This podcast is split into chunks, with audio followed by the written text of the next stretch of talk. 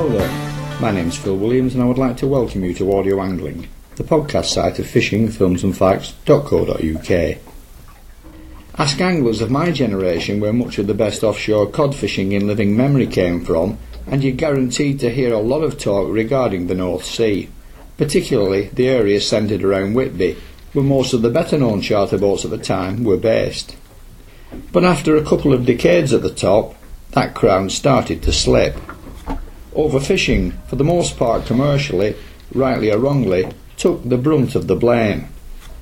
Then, seemingly from nowhere, around 2005 things suddenly started to pick up again, improving year on year, until now in 2011 the cod are well and truly back. Maybe not to the extent they were in the old glory days, certainly not in terms of individual size, but nonetheless they're back. Interestingly, what has also emerged from all this is a very different North Sea rod and line fishery to what had gone before, particularly around the main centres along the Yorkshire coast. When cod population numbers slumped, the traditional techniques of perks and muppets became far too labour intensive for the meagre results they could potentially turn up. So new ways of fishing, for the central North Sea area at least, eventually began to be tried. A return to bait fishing was part of that adaptation. Fishing at anchor and uptiding inshore were also drafted in. And on the lure fishing scene, a switch from jigging to slowly retrieve soft rubber lures such as shads and jellyworms also brought in their share of the fish. So when the population revival started to climb back, anglers were in a much better position to more fully exploit it, having a variety of new and potentially more attractive weapons in their armoury to add to the traditional techniques associated with the good old days. Today I'm at Amble in Northumberland, which, so far as I'm concerned, is one of the North Sea's best kept inshore and offshore sea angling secrets. Few people outside the immediate area seem to know much about the place, and even fewer have ever fished from it. Amble actually is a venue I know reasonably well, having dinghy fished on several occasions on account of it not only offering good fishing, but also good small boat and charter facilities too. A venue that can often be fished in the types of conditions which could so easily rule out leaving harbour elsewhere. In other words, it's got good sheltered fishing both very close into the harbour entrance and to the shore, plus good holding areas further off for when the weather is more settled. That said, having previously trailed my own boat up, this is actually the first time out from the port aboard a charter boat, where I'm spending a day in the company of Dave Bilf aboard his offshore 105 upholder, along with Rodney Burge, the boat's previous owner, who was amongst the very first people to experience the bounty of the North Sea's offshore wrecks. One thing I found particularly surprising when I picked up the phone to sort out the arrangements with Dave was the accent of the man on the other end of a telephone line. Very clearly, then, you're not a local lad. So before we get into the nitty gritty of the fishing itself, tell us a little bit about Dave Bilf, your history, such as where you came from, and why you decided to set up stall here. Well, I moved up here in 1983. My background is engineering. I used to work for an Austrian track maintenance machine manufacturer. And during my time as a service engineer, I travelled all over the country, right from the top of Scotland right down to Plymouth and as far as the west coast of, of Ireland. As I say, I moved up here in 1983. Uh, London was starting to deteriorate, and I was was of the impression that if I could find somewhere nice where I could settle down with a bit of salmon fishing, living near the coast, I would move out of London. The uh, price of property up here was a lot cheaper than what it was in London, so I moved from London and moved up here and bought quite a nice bungalow. So, what had you done in terms of fishing prior to that? Well, I've always had like small leisure boats. The first boat that I had was just a 16 foot trailer boat, and the chartering more or less took off from a hobby. Uh, the, the hobby d- developed into a business. I used to help out on the trawlers doing mechanical work, and I used to go crewing on the trawlers for a very short time. This offshore 105 is my third charter boat that I've had. The one before that was a, a fast worker, which had twin Perkins engines, and the one before that was a Colvic Watson, 23 foot six. The first one I could take eight passengers. The second one was 10 passengers, and this one now is now licensed for 10. It was licensed for 12 at one time. I've done my offshore yacht master certificate with the RNLI. I was a member of the uh, Amble lifeboat crew for 15 years and position on the crew was as navigator. I had a knee replacement in 2008 and I, I was retired from the crew and I was asked to stay on as deputy launching authority. Now, I know that Rodney is probably better placed to answer this particular question, so I'll be putting it to him a little later in the interview as well. But from your perspective, how have things off Amble changed from the early 1980s when you first started fishing here? The fishing fleet has been halved in the time that I've lived here. It was quite a productive port as far as like prawn fishing was concerned. People have had to diversify into other jobs or they've decommissioned their boats. Some people have bought potting boats. And Some people have packed up altogether. And how has the fishing itself changed? Well, I think the fishing has improved over the years. The first year I moved here in 1983, it was unbelievable the amount of codlings that used to be, especially for Craster, Craster Smooth. It'd be wouldn't wouldn't be at all unusual, like for two people in a small boat to catch a box of fish apiece. Last year, I think the average for each rod was six six codlings. And this year, I would say it's it's getting around about ten codlings per person, which is quite respectable in this day and age. I mentioned in my introduction that some of the bigger ports to the south, and Whitby in particular, in an attempt to keep the bookings coming in, started looking at other ways of keeping anglers happy, such as fishing areas previously passed over, with techniques such as uptide fishing at anchor. From our earlier chat, it would appear that this has not been the case at Amble, though I believe that you have had a little look at bait fishing, anchoring, and uptiding out of curiosity. So, can you fill us in on some of the detail behind that? Well, I have anchored on the wrecks. It's very difficult. You couldn't anchor on a wreck with 10 anglers. It'd have to be a very small party. I don't think anglers would pay twice as much as what it would do for a normal charter to anchor over a wreck. Depth of water here makes the anchoring over the wrecks prohibitive. But when we did anchor over the wrecks, it, it fished very well. What about anchoring inshore or drift fishing with shads? We have done uptiding in the winter up until January. Like it's fished very well. We've had some very good fish, very good fishing in December and January, but we don't get the weather. Normally, if you get the weather, we don't get the parties, and if you've got the parties, we don't get the weather. So it's a matter of just picking up the phone the, the night before. Do you want to go uptiding? And that's the way you have to do it. You mentioned potential problems with the weather, but speaking as a West Coast angler, over here on the East Coast you don't do too badly out of it. The predominant wind direction for the UK, particularly in the winter, is west to southwest, which at Amble is blowing off the land. So providing it's not too strong and there isn't a big residual swell, potentially you can get out, even if you are restricted in range. What then are the chances of getting some worthwhile fishing in over the more sheltered inshore marks? Well, the fishing started early this year, in late March, early April. We was getting good catches of cod right from mid-April, and normally it's the back end of April that we start catching the fish. The best part of the year for like inshore fishing is, I would say, the last two weeks in May, the first two weeks in June. Fishing on the hard ground. All the time there's fish on the hard ground, it's hardly worth going out onto the wrecks. Give us a rundown then on the general seasonality. From when until when? It starts around about April until about October. Then, when the weather closes in, that's more or less the end of the season, back end of October. Sometimes we get an Indian summer. Sometimes the weather's better in October than what it is in June. It's been like winter here the last couple of weekends. But on a west to south westerly, presumably you still have enough in the way of shelter to drop the baits down somewhere. Oh, well, yes, uh, there is. We can get shelter, but you know, it's it, it's all down to the clarity of the water. If the water clouds up, it, it makes the fishing difficult. You know, there has been times here from January when there was 30 odd plus trawlers here. Some of the trawlers they didn't go to sea for 10 weeks at the beginning of the year.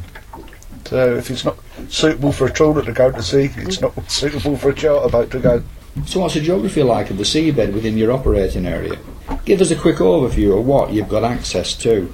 Well, we've got like Druridge Bay, which is soft sandy bottom, and um, and Bay, that's soft and sandy. There's flatties up there, and as you fur- as you go further north, there's like a sandstone, uh, rough ground.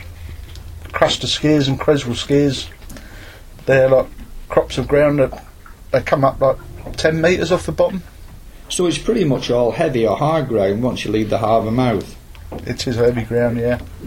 There used to be a place up north at Dunstanburgh, which is called Craster Smooth, and that's where the majority of the fish were caught in 1983, and the fish are absolutely jam-packed solid with sand eels. It's not very often you get codlings now that are full of sand eels.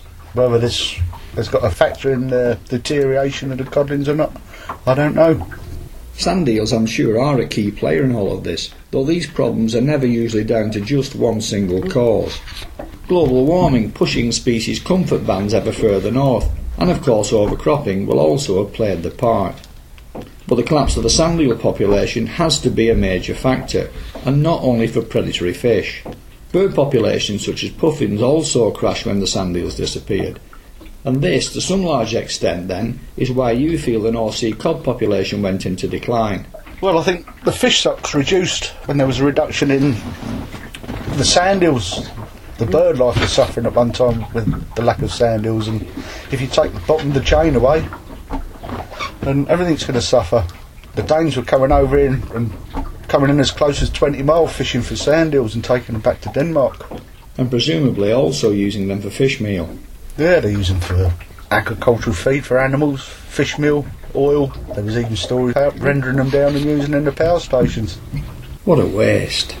So what, typically now, are the species and size ranges you would expect to see over the inshore rough ground marks?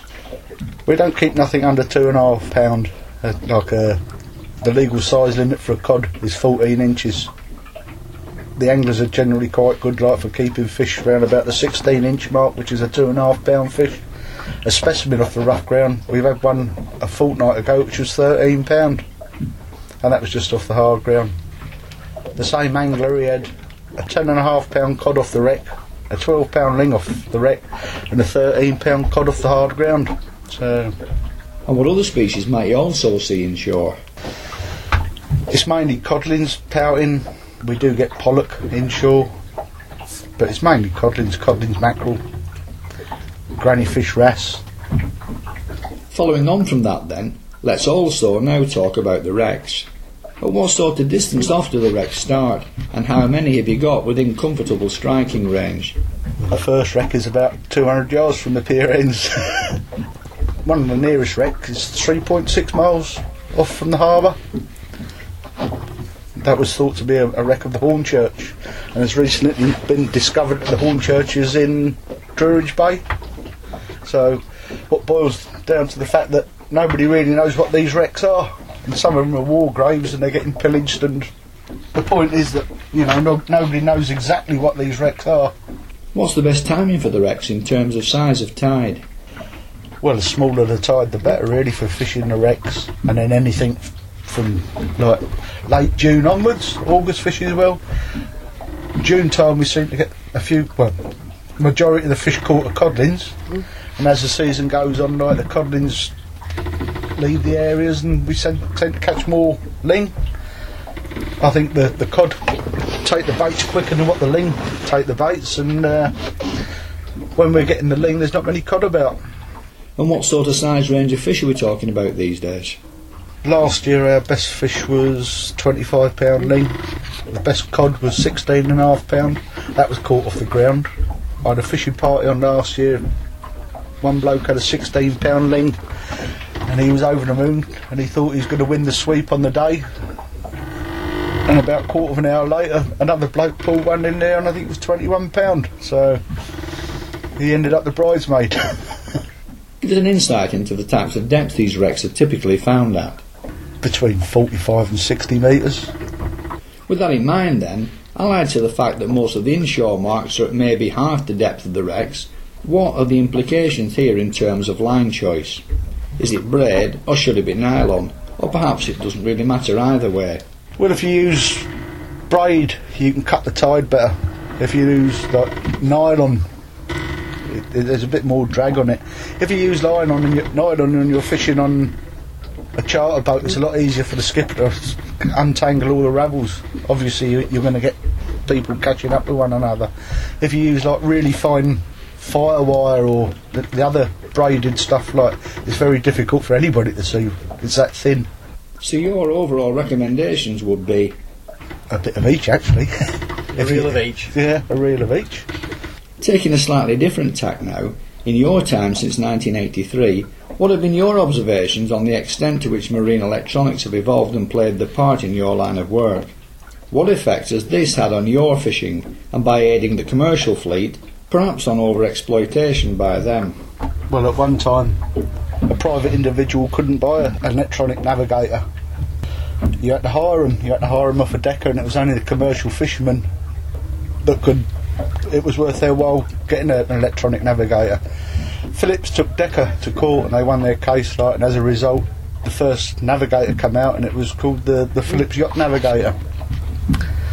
The electronics around about the 85 time, there was a lot harder to use than the modern day electronics. Anybody can buy a GPS now with all the, the wrecks already in a, a memory stick. So anybody can buy a memory, a GPS with a memory stick, and the wrecks are already marked on there. So where there was a little bit of skill involved in marking the wrecks and finding the wrecks years ago, all the hard work's been taken out by the electronics gear. And by implication, that then has had a detrimental effect on fish stocks. It has because the wrecks are fished a lot more than what they used to. You know, years ago the uh, it was like an adventure going outside the three mile mark. now it's an everyday occurrence and people are out there every day and some of the wrecks are getting like fished three or four times on the same day. The only rest that they get like is when there's bad weather. Do you find then that the wrecks still outfish the ground, or do they both have the day? They both have the day. It all depends on the type of parties that you get. Some people like wreck fishing and some people like ground fishing. If you want a nice relaxing day, you go ground fishing. Like for instance, today we had 76 fish off the wrecks. Yesterday we had 91 fish off the ground. Uh, the fish off the ground were a lot fresher. They was a lot cleaner. And the fish that we've had off the wrecks today, like, well, some were right ugly specimens. What other species might you also expect to see both inshore and off? For example, you mentioned bonito earlier being caught commercially close to the harbour mouth as recently as a couple of weeks ago. Well, it's very unusual for bonito to be caught here, though. There's never been a bonito caught here on rod and line. They've been caught in the salmon drift nets, but mainly it's just like cod and ling off the wrecks. Pollock, you get the odd pollock. I think if people targeted pollock a lot more on the wrecks, they'd, they'd have better results. But um, when the pollock are here, off of, just off of Amble, like they're close inshore. And you see a few coalfish too. A three pound coalfish here like is, is like a specimen. They don't go anywhere near the size they do on the south coast. You know, you, you can get coalfish up to twenty five pound, can't you? What about haddock? The North Sea used to be the place for them. Well, a haddock, I can't remember last time I, I've caught a haddock here. It would have been over 15 years ago, but I understand there's a few haddock being caught in the trawlers this year. Two other species which I remember from way back as being fairly regularly associated with the stretch of coast are the lumpsucker and the Ray's bream. Have you had any experience of either of this pair? Every year there's a there seems to be a different species that crops up. Last year there was quite a few Ray's bream washed up on the shore. And as far as lump suckers are concerned, we've never caught one on a rod and line, but they're definitely there, like because the the, the, the netting lads see them when they're team netting, and you often see them washed up in the winter dead. So far as Ray's breams go, by all accounts, these are deep open water fish from the Atlantic which make their way around the top of Scotland into the North Sea. Then, with the onset of winter and dropping sea temperatures, they can't seem to get away quick enough, which explains why they are sometimes found inshore in a semi-comatose condition, whereas the lump suckers deliberately migrate inshore in the spring to breed.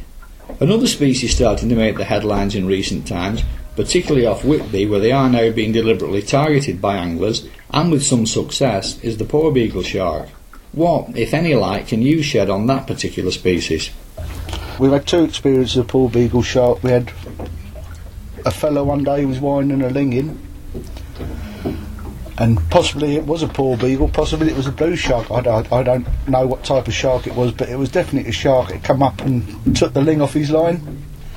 So that week later on in the week, we went out with the rubby dubby and we put a rubby dubby trail out and whatever. And after drifting for three hours and nothing happening, we decided we was going to pack up. And just as I said that, one of the anglers that were aboard the boat saw this porbeagle shark going around the boat. it was estimated to be between three and four hundred pound, and it would have been about nine foot long. It was taking mackerel just like a trout taking like maggots. We were throwing mackerel at it, and it was just eating the mackerel. And uh, it took me my line. I, di- I didn't want the to bake to go too deep with it. I struck on it, but I didn't connect with it. So the are there then perhaps was a potential for the future. Yeah, yeah. Sometimes the drift netters get a shark in their net. The trawlers, they get one. There's nearly every year. There's one or two porbeagles in. I think they're called salmon shark, aren't they? And uh, the River Coquet and the River Aln, uh, they're like prolific salmon rivers. So maybe that's what attracts them to the area. Another question I like to ask when I do interviews of this sort is how do you see the future for the area? In this case, the North Sea, your own port, your business, and boat angling generally. Well, I think there's going to be more and more restrictions. I'm quite I think I, I can I can see myself going for another maybe ten years at the very most, if we're allowed to go that long. I think there's going to be that many restrictions put on us with marine conservation zones, and possibly there might be like bag limits enforced on us. I don't think the future looks very rosy at all. That said, looking at America's experience where following a virtual collapse of inshore angling stocks at a number of key locations, harsh restrictions of the type you mentioned, plus licence fees, which in their case are actually used to enforce and improve, if done properly, would perhaps be no bad thing, looking at the quality of the rod and line fishing they have now. I think American laws, there's some common sense in the American laws, and I don't think laws in this country are, are made on common sense. I think there's no laws that help the normal sort of working bloke. To put a slightly different, more historical slant on things now, I'd like to bring in Upholder's previous owner and ex-lifeboat coxswain Rodney Burge to give us a flavour of the rich fishing history of the area. I've lived in Amble all my life, as you can tell by the accent anyway. But I left home at 15 to join the Royal Navy. I went to a place called HMS Ganges, with a famous old uh, shore establishment, and I come out nine years later. I bought myself out the Navy because I wanted to go on fishing. And uh, if I wanted to go into fishing, I wanted my own boat, obviously, you know. So as soon as I come out the Navy, well, I was ashore for a, a month or two, and then I got a berth up at Eyemouth, hard ground trailing, bobbins on the bobbins and whatnot, and seine netting. And then I got a berth down at Amble.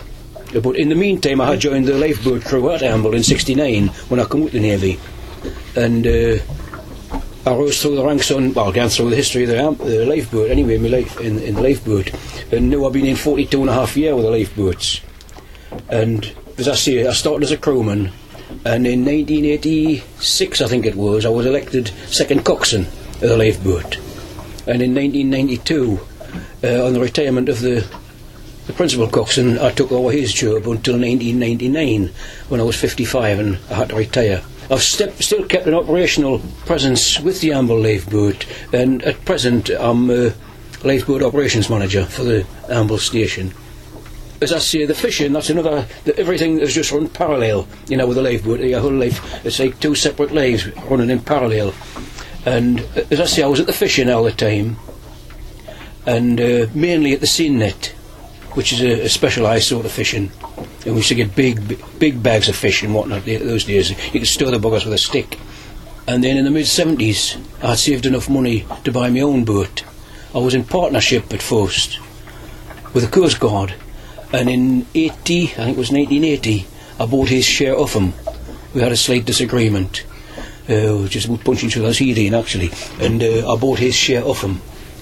And I had that boat until the end of 1996 when I got her decommissioned and then I bought a boat what you're standing on now, the Upholder. She was called the Amadeus. Those days uh, I bought her from uh, Weymouth, from a fisherman down at Weymouth. And uh, I had her for about two or three years and then I sold her on and in the meantime I bought a cobble to get into the lobster pots with. I'd beat the lobster pots on the Upholder but she was very expensive to own. and uh, I wanted a cheaper boat, so I bought a Cobble. And then, after about four or five years, the doctor advised me, because uh, just pulling myself to pieces, to go on a ashore. So I went ashore, but I'm still continuing with the lifeboat. That's my life up to now. So how far it's going to go on in the future, I've got no idea. Tell us a bit about what the quality of the fishing was like around here back in those early days. I can remember rod and line fishing the main Yorkshire ports back in the 70s, 80s, and possibly on into the 90s, just as they started to slip into decline. Prior to the past 15 years, it was quite literally out of this world. But I know from an article of yours which I've recently read that what we experienced pales into insignificance compared to your earliest recollections. When I first got my boat, uh, the trawler, the Nobles, uh, we went principally uh, trawling for prawns and whitefish. And that was in the 70s, and you can the fish were so bloody thick those days you could stir them with a stick just about, and um, fishing was good. The only trouble was that it was too good because we had smaller meshes those days. And if you had this the regulation size now, if you had had it in the 70s, there would have still been a lot of fish. I've seen us get up to six ton in one haul of, of dogfish. Six ton uh, on, on my little trawler, and I've seen us get five ton of cod in one haul. Just uh, it was as thick as that. Well, that was through the week. We obviously used to work weekends as well at trawling, but we tried fishing on the wrecks one day for a bit of fun. Just drifting on the wrecks with the, you know, the feathers and uh, the, the ripper way, or the motor we used to call them here. Jiggers, is that the right name, or jiggers? And we just filled the boat with cod and ling and uh, lithe, which are huge pollock. And that was just the, the, the crew of the boat. So we started taking fishing trips out at the weekends. And that just snowballed. And I've seen us get 10 people on, on the boat, and I've seen us come in with 60 boxes, which is 6,000 pound of fish. 6,000 pound of fish gutted between 10 men. And that was those days, like. So, uh, um, aye, that was it. But since then, I don't know why, but there's been a, a, a decline in the. Oh, well, I don't know why, they've all been caught. Well, in the, in the 70s, on the wrecks, it was note for three of us to go out on the boat, uh, me, me, myself and my two crew. And instead of going trawling, we used to catch more fish. Big fish, up to 40 odd pound weight, with, with the, the three feathers on. And it, it, it, it, was, it was not unusual, people didn't believe you now, for, for the three of us to have three fish on each in 50 fathom of water. And each man was hauling up nearly a 100 weight of fish at a time from 50 fathom. And people do not believe you now, but that, that was fact. And we used to take the, the, the fishing parties out, you know, the, the charter parties, we used to get them from all over the place Yorkshire, Lancashire, all, all over the place. And we didn't even advertise. The, you know, just snowballed. And that went on for quite a few years. And then other people started taking notice of what we were catching. And uh, that spoiled it because then they started putting the gill nets on the wrecks. And that was the death nail for them up here. So, well, as I say, that was my trial. I got rid of the trial and I continued on the uphold dam taking fishing trips out. And uh, we were quite successful then, but it was, we had getting the cream off the, off the wrecks by then, you know. Uh, some of the, it was unbelievable the, fi- the fishing we used to have. And I've seen us, as I said before, got 6,000 pound of fish gutted between 10 people, 10 men on, on the boat. And how far back in time was that? late 70s, 70s, aye, late 70s, early 80s. It, it was brilliant fishing. In fact, there was one time, these, this party had, a, had about 50 boxes with me, which is about 5,000 pound of fish, which, what's that, about two ton, two and a half ton nearly? And the next time they come out, they were with young Paul. Paul had took them out. He was the youngest of my, of my crew, and they only had 35 boxes, and they were complaining.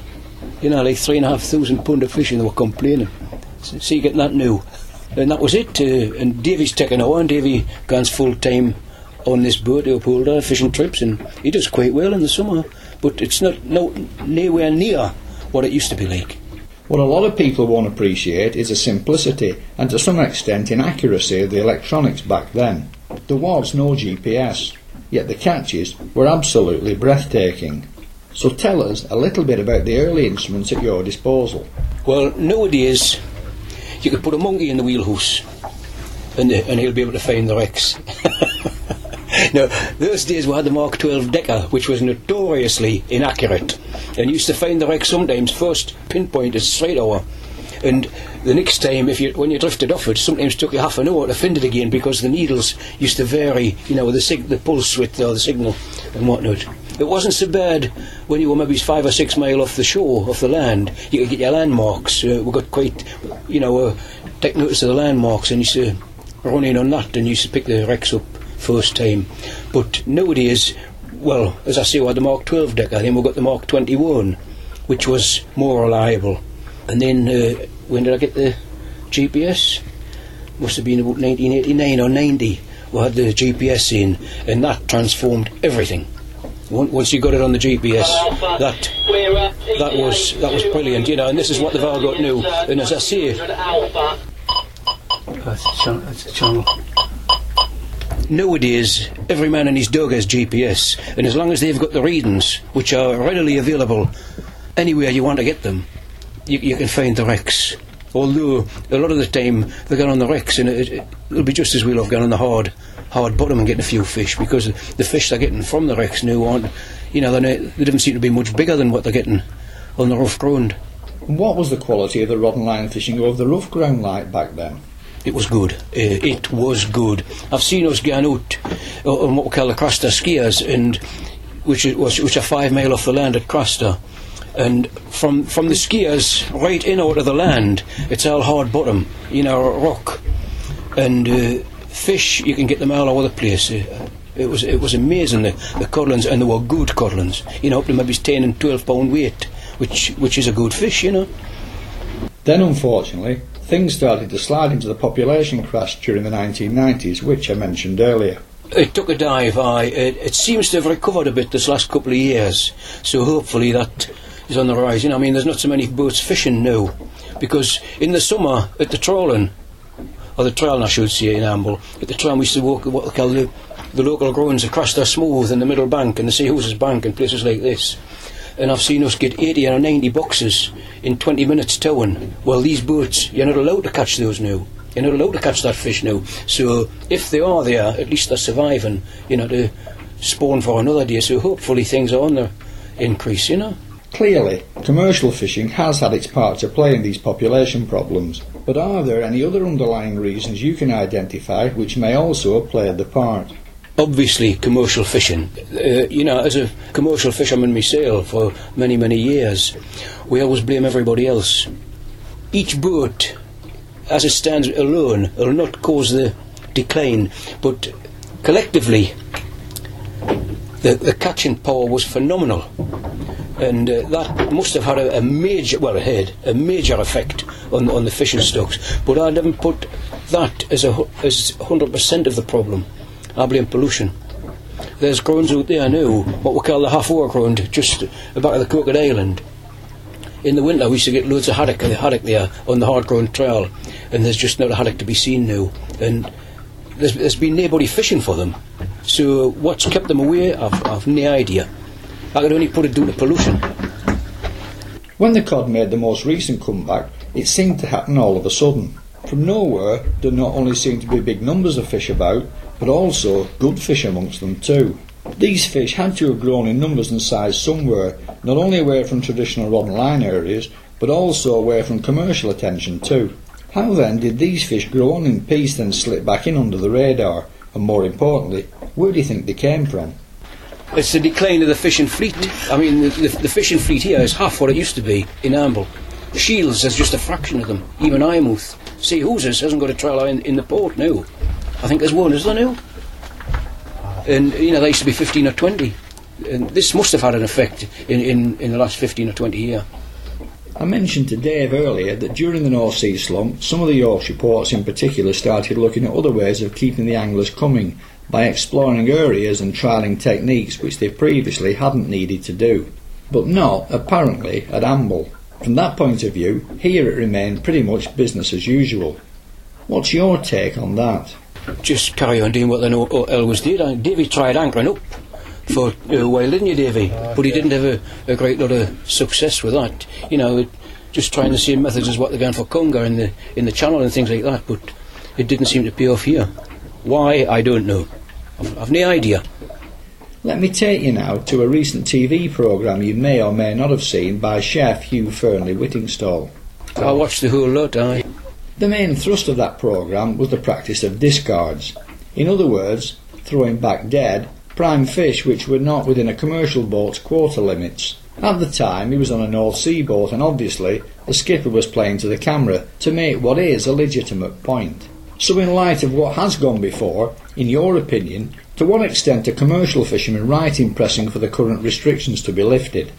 The quotas could maybe be relaxed. I wouldn't see it lifted. They could be more flexible. I mean, I haven't been at the fishing now for a few years. They could, the, the powers that be could be more flexible in managing the quotas because what that Hugh Fearnley Whittinson filmed was just sheer lunacy. But that happens every day all over the North Sea and, and the Irish Sea. It happens every day in hundreds of boats. So there must be a huge discard. Well, there is a huge you know, discard problem.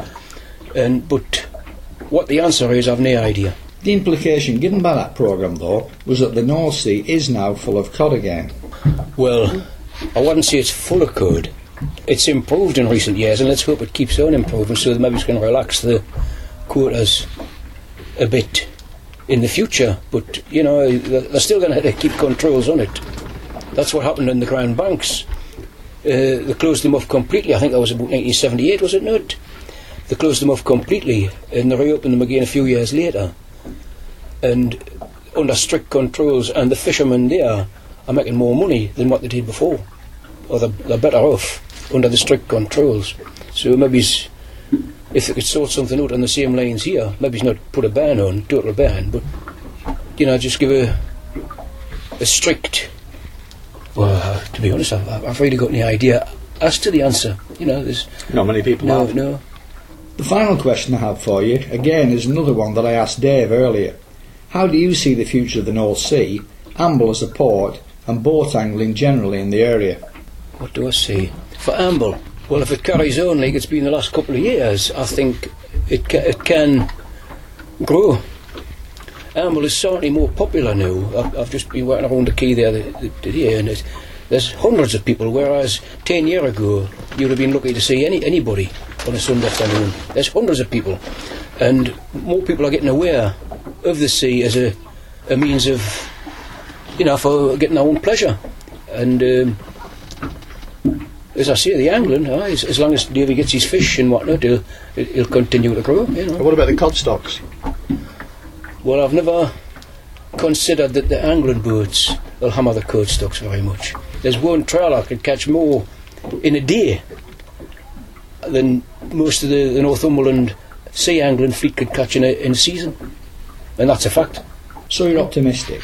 Quite optimistic about that. I mean, I'm not going against the job, but uh, anyone who has a boat and they're that way inclined, I, I could see if if they didn't want to do full, you know, if they didn't want to do full time in the summer, if they've got a fishing boat, they can get the trolling in the winter and just, uh, in fact, there's two or three boats do that, and they take the fishing trips out in the summer, like what I used to do myself 30 odd years ago. Switching back to Dave now for the final word, have you any unashamed self promotion to hand out to prospective customers who might be listening in? I've got a website and it's called Amble Boat Charter telephone numbers 01665 712561. The mobile number which I carry on the boat is 07971 108737. The details are also on the Northumberland Tourist Information Board website. Just to add to that, I understand that yours is the only full-time charter angling boat at the port, with three commercial boats also taking parties out at weekends. Yes, I think people diversify into other things. There's one bloke he does potting, uh, salmon fishing.